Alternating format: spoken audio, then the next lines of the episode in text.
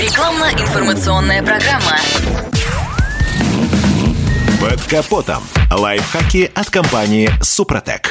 С вами Кирилл Манжула. Здравия желаю.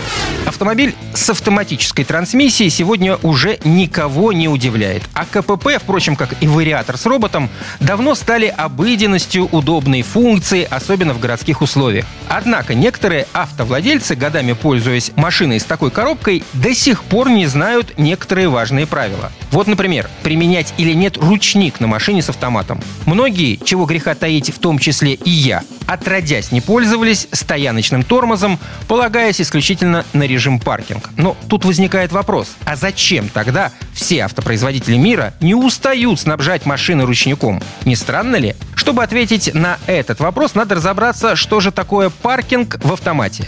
Это шестерня, связанная с выходным валом коробки, и механизм со штырьком, который может входить между ее зубьями. Переводя селектор в положение паркинг, мы заставляем штырек застопорить шестерню в коробке. В свою очередь, ручник тормозит непосредственно колеса машины, зажимая тормозные колодки. Уже исходя из этой информации понятно, что ручник гораздо надежнее удерживает машину. И если автомобиль стоит на поверхности без существенного уклона, чтобы удержать ее на месте, вполне достаточно перевести селектор в положение паркинг.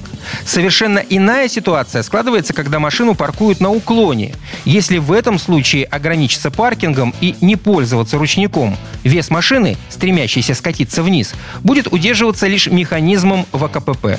То есть все время стоянки машины на систему шестеренка-стопор будет действовать немалая сила. И чем круче спуск или подъем, тем большую нагрузку испытывает агрегат. В результате зубцы могут попросту сломаться, и тогда вас ждет эпопея с их заменой, а это потребует снятия и вскрытия самой коробки.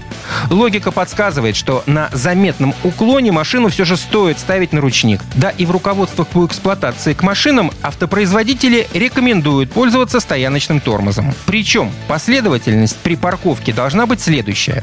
Нажал на тормоз, затем затянул ручник и только после этого перевел селектор в положение паркинг. Соответственно, при трогании с места нажимаем на педаль тормоза, снимаем с ручника, переводим коробку в положение драйв, отпускаем тормоз и едем. На этом пока все. С вами был Кирилл Манжула. Слушайте рубрику «Под капотом» и программу «Мой автомобиль» в подкастах на нашем сайте и в мобильном приложении «Радио КП», а в эфире с понедельника по четверг в 7 утра. И помните, мы не истина в последней инстанции, но направление указываем верное. Спонсор программы ООО «НПТК Супротек». Капотом. Лайфхаки от компании «Супротек».